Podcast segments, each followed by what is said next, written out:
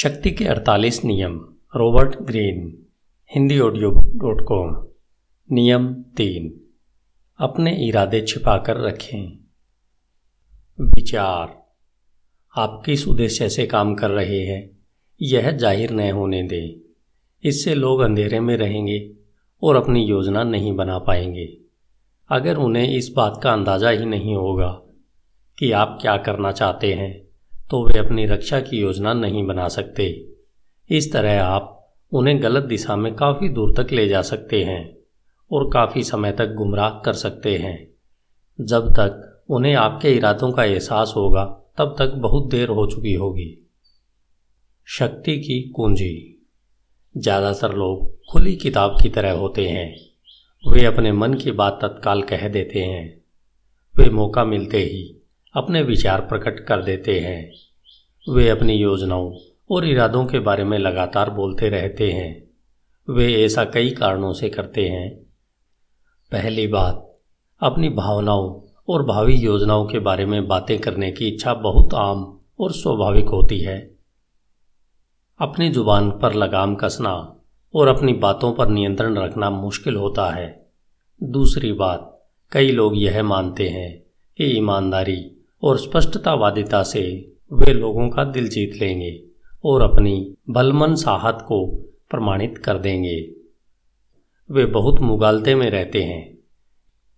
ईमानदारी दरअसल एक बहुत बहुतरा हथियार है, जिससे कटता कम है खून ज़्यादा बहता है। आपकी ईमानदारी से लोगों को चोट पहुँचने की संभावना ज़्यादा होती है। इसलिए समझदारी इसी में है कि शब्दों को नाप तोल कर बोलें। बुद्धिमानी इसमें है कि लोगों से वही कहें जो लोग सुनना चाहते हैं। यह समझदारी नहीं है कि आप उन्हें वह कटु सच्चाई बता दें जो आप महसूस करते या सोचते हैं। इससे भी महत्वपूर्ण बात यह है कि जब आप अपने इरादों और भावी योजनाओं के बारे में खुलकर बता देते हैं तो आपके बारे में कुछ भी छिपा नहीं रह जाता है। ऐसी स्थिति में लोग न तो आपका सम्मान करेंगे, न ही आपसे डरेंगे। ध्यान देने वाली बात यह है कि जिसका लोग सम्मान नहीं करते हैं या जिससे लोग डरते नहीं है, उस व्यक्ति के पास शक्ति कभी नहीं आती है। अगर आप शक्ति चाहते हैं तो ईमानदारी को एक तरफ़ रख दें और अपने इरादों को छिपाने की कला सीखें। अगर आप इस कला में पारंगत हो जाएँगे तो आप हमेशा फ़ायदे में रहेंगे। इरादों को छिपाने की योग्यता के पीछे मानवीय स्वभाव की यह साधारण सी सच्चाई है। प्राय हम दिखने वाली चीज़ पर भरोसा करते हैं, हम जो देखते और सुनते हैं, उसकी सच्चाई पर हम संदेह नहीं करते हैं। अगर हम दिखने वाली चीज़ के पीछे दूसरी चीज़ों को छिपे होने की कल्पना करेंगे तो हम न सिर्फ़ बहुत थक जाएँगे, बल्कि दहशत में भी रहेंगे। इस कारण इरादों को छिपाना तुलनात्मक रूप से ज़्यादा आसान हो जाता है। ऐसा लक्ष्य या उद्देश्य बताएँ जिससे लोग प्रभावित हो जाएँ। ज़रूरी नहीं है कि आपका असली लक्ष्य वही हो। जब आप उस लक्ष्य को लोगों की आँखों के सामने बार बार रखते रहेंगे तो वे उसे ही आपका असली लक्ष्य मान लेंगे। इरादों को छिपाने का एक तरीका यह है कि आप अपनी इच्छाओं और लक्ष्यों के बारे में लगातार बातें करें, लेकिन वे आपकी असली इच्छाएँ और लक्ष्य नहीं होने चाहिए। इस तरह आप एक पत्थर से तीन शिकार करेंगे। आप दोस्ताना निष्कपट और विश्वसनीय नज़र आएँगे। आप अपने इरादों को छिपा लेंगे और आप अपने प्रतिद्वंदियों को गलत दिशा में भेज देंगे, जिससे उनका समय बर्बाद होगा। लोगों को गुमराह करने का एक और सशक्त औज़ार है झूठी निष्कपटता। लोग गलती से निष्कपटता को ईमानदारी मान लेते हैं। जब लोगों को ऐसा लगता है कि आप जो कह रहे हैं, उसमें आप विश्वास करते हैं तो इससे आपके शब्दों का वज़न बहुत बढ़ जाता है। यागो ने इसी तरह ओथेलो को धोखा दिया था और उसे बर्बाद कर दिया था। ऐसा लग रहा था कि यागो की भावनाएँ सच्ची हैं। ऐसा लग रहा था कि डेस्डेमोना की बेवफाई के बारे में उसकी चिंता निष्कपट है। ऐसे में ओथेलो उस पर अविश्वास कैसे कर सकता था? अगर आप यह मानते हैं कि धोखेबाज लोग हवाबाज होते हैं तो बड़े बड़े झूठों और अतिशोक्तिपूर्ण कहानियों से गुमराह करते हैं। तो आप बहुत गलत सोचते हैं। सबसे अच्छे धोखेबाज वे होते हैं, जो उदासीन और अदृश्य मुखौटे का इस्तेमाल करते हैं, जिस वजह से उनकी तरफ़ किसी का ध्यान नहीं जाता है। वे जानते हैं कि अनावश्यक शब्दों और हरकतों से लोगों का संदेह तत्काल जाग जाएगा। इसलिए वे अपने लक्ष्य को सामान्य जाने पहचाने और मासूम शब्दों के पीछे छिपा लेते हैं। एक बार जब आप जाने पहचाने शब्दों का इस्तेमाल करके लोगों की सतर्कता को दबा देंगे तो फिर उनका ध्यान इस तरफ़ नहीं जाएगा कि इन शब्दों के पीछे धोखा देने के इरादे हैं। आपका नकाब जितना एक रूप होगा, आपके इरादे उतनी ही अच्छी तरह छिपे रहेंगे। नकाब का सबसे आसान रूप है चेहरे के भाव।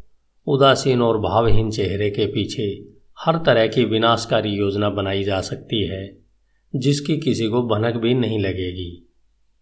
इतिहास के सबसे शक्तिशाली लोग इस हथियार का इस्तेमाल करने में निपुण थे।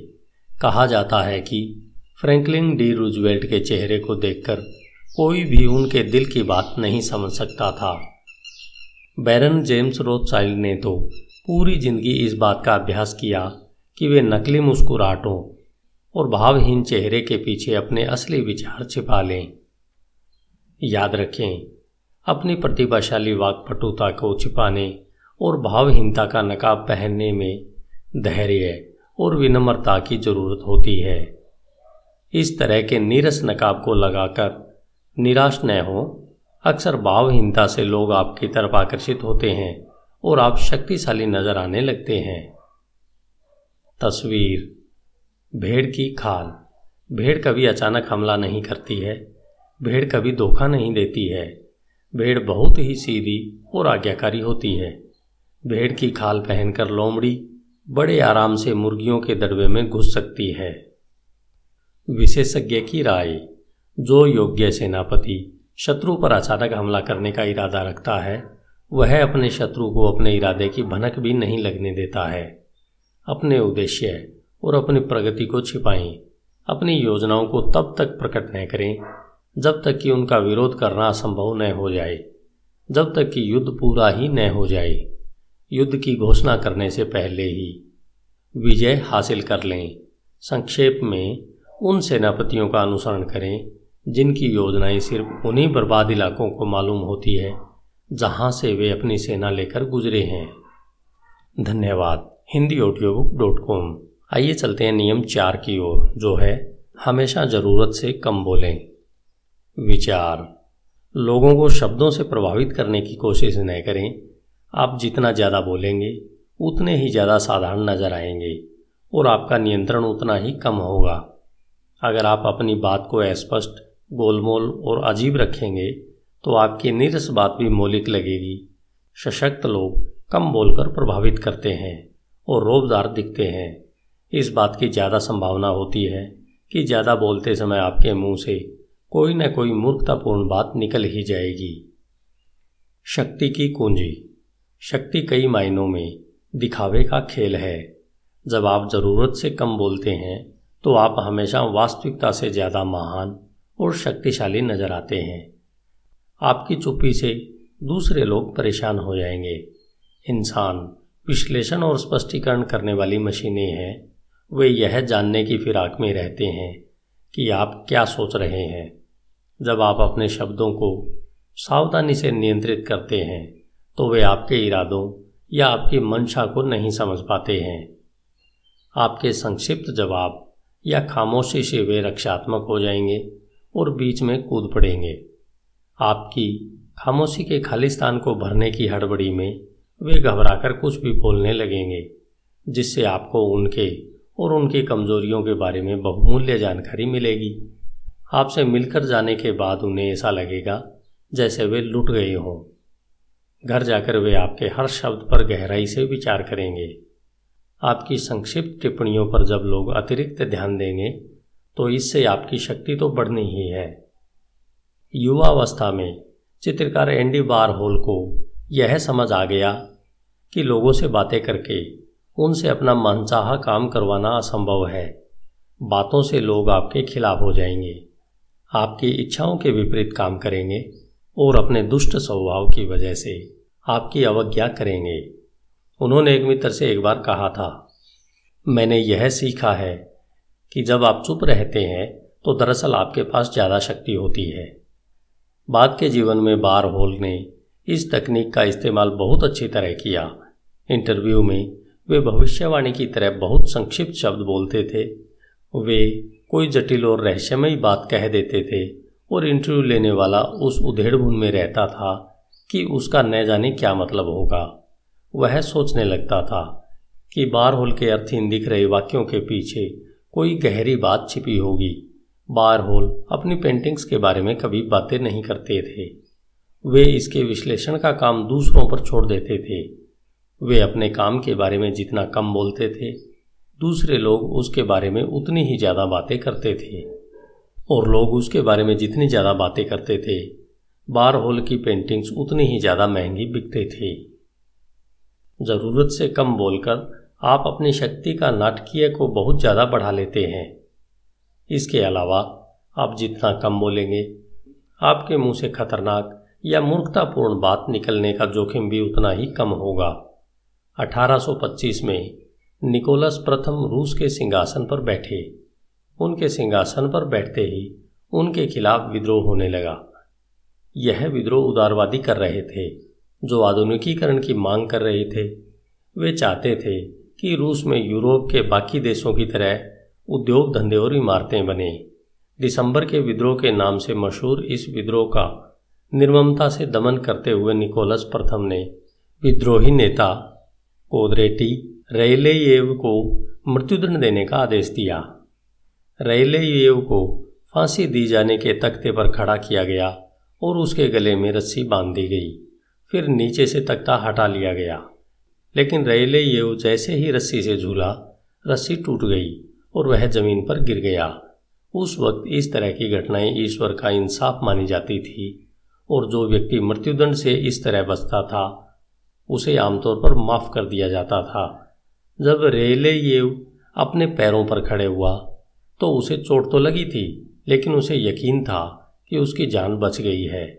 इसलिए वह भीड़ से चिल्लाकर बोला, तुम लोगों ने देखा रूस वाले कोई भी काम ठीक तरह से नहीं कर सकते। उन्हें तो रस्सी बनानी भी नहीं आती है। एक संदेश वाहक तत्काल यह खबर लेकर सम्राट के पास गया कि मृत्युदंड नहीं दिया जा सका।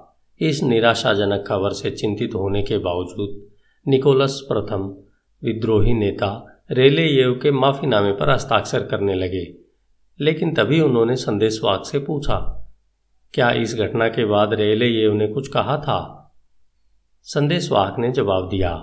उसने कहा था कि रूस वालों को तो रस्सी बनाने भी नहीं आती है। सम्राट ने माफीनामे को फाड़ते हुए कहा, अगर ऐसी बात है तो हम उसकी बात को गलत साबित करके दिखा देंगे। अगले दिन रेले येव को दोबारा फांसी के फंदे पर लटकाया गया और इस बार रस्सी नहीं टूटी। यह सबक सीख लें। एक बार बाहर निकल जाने के बाद आप शब्दों को दोबारा नहीं लौटा सकते।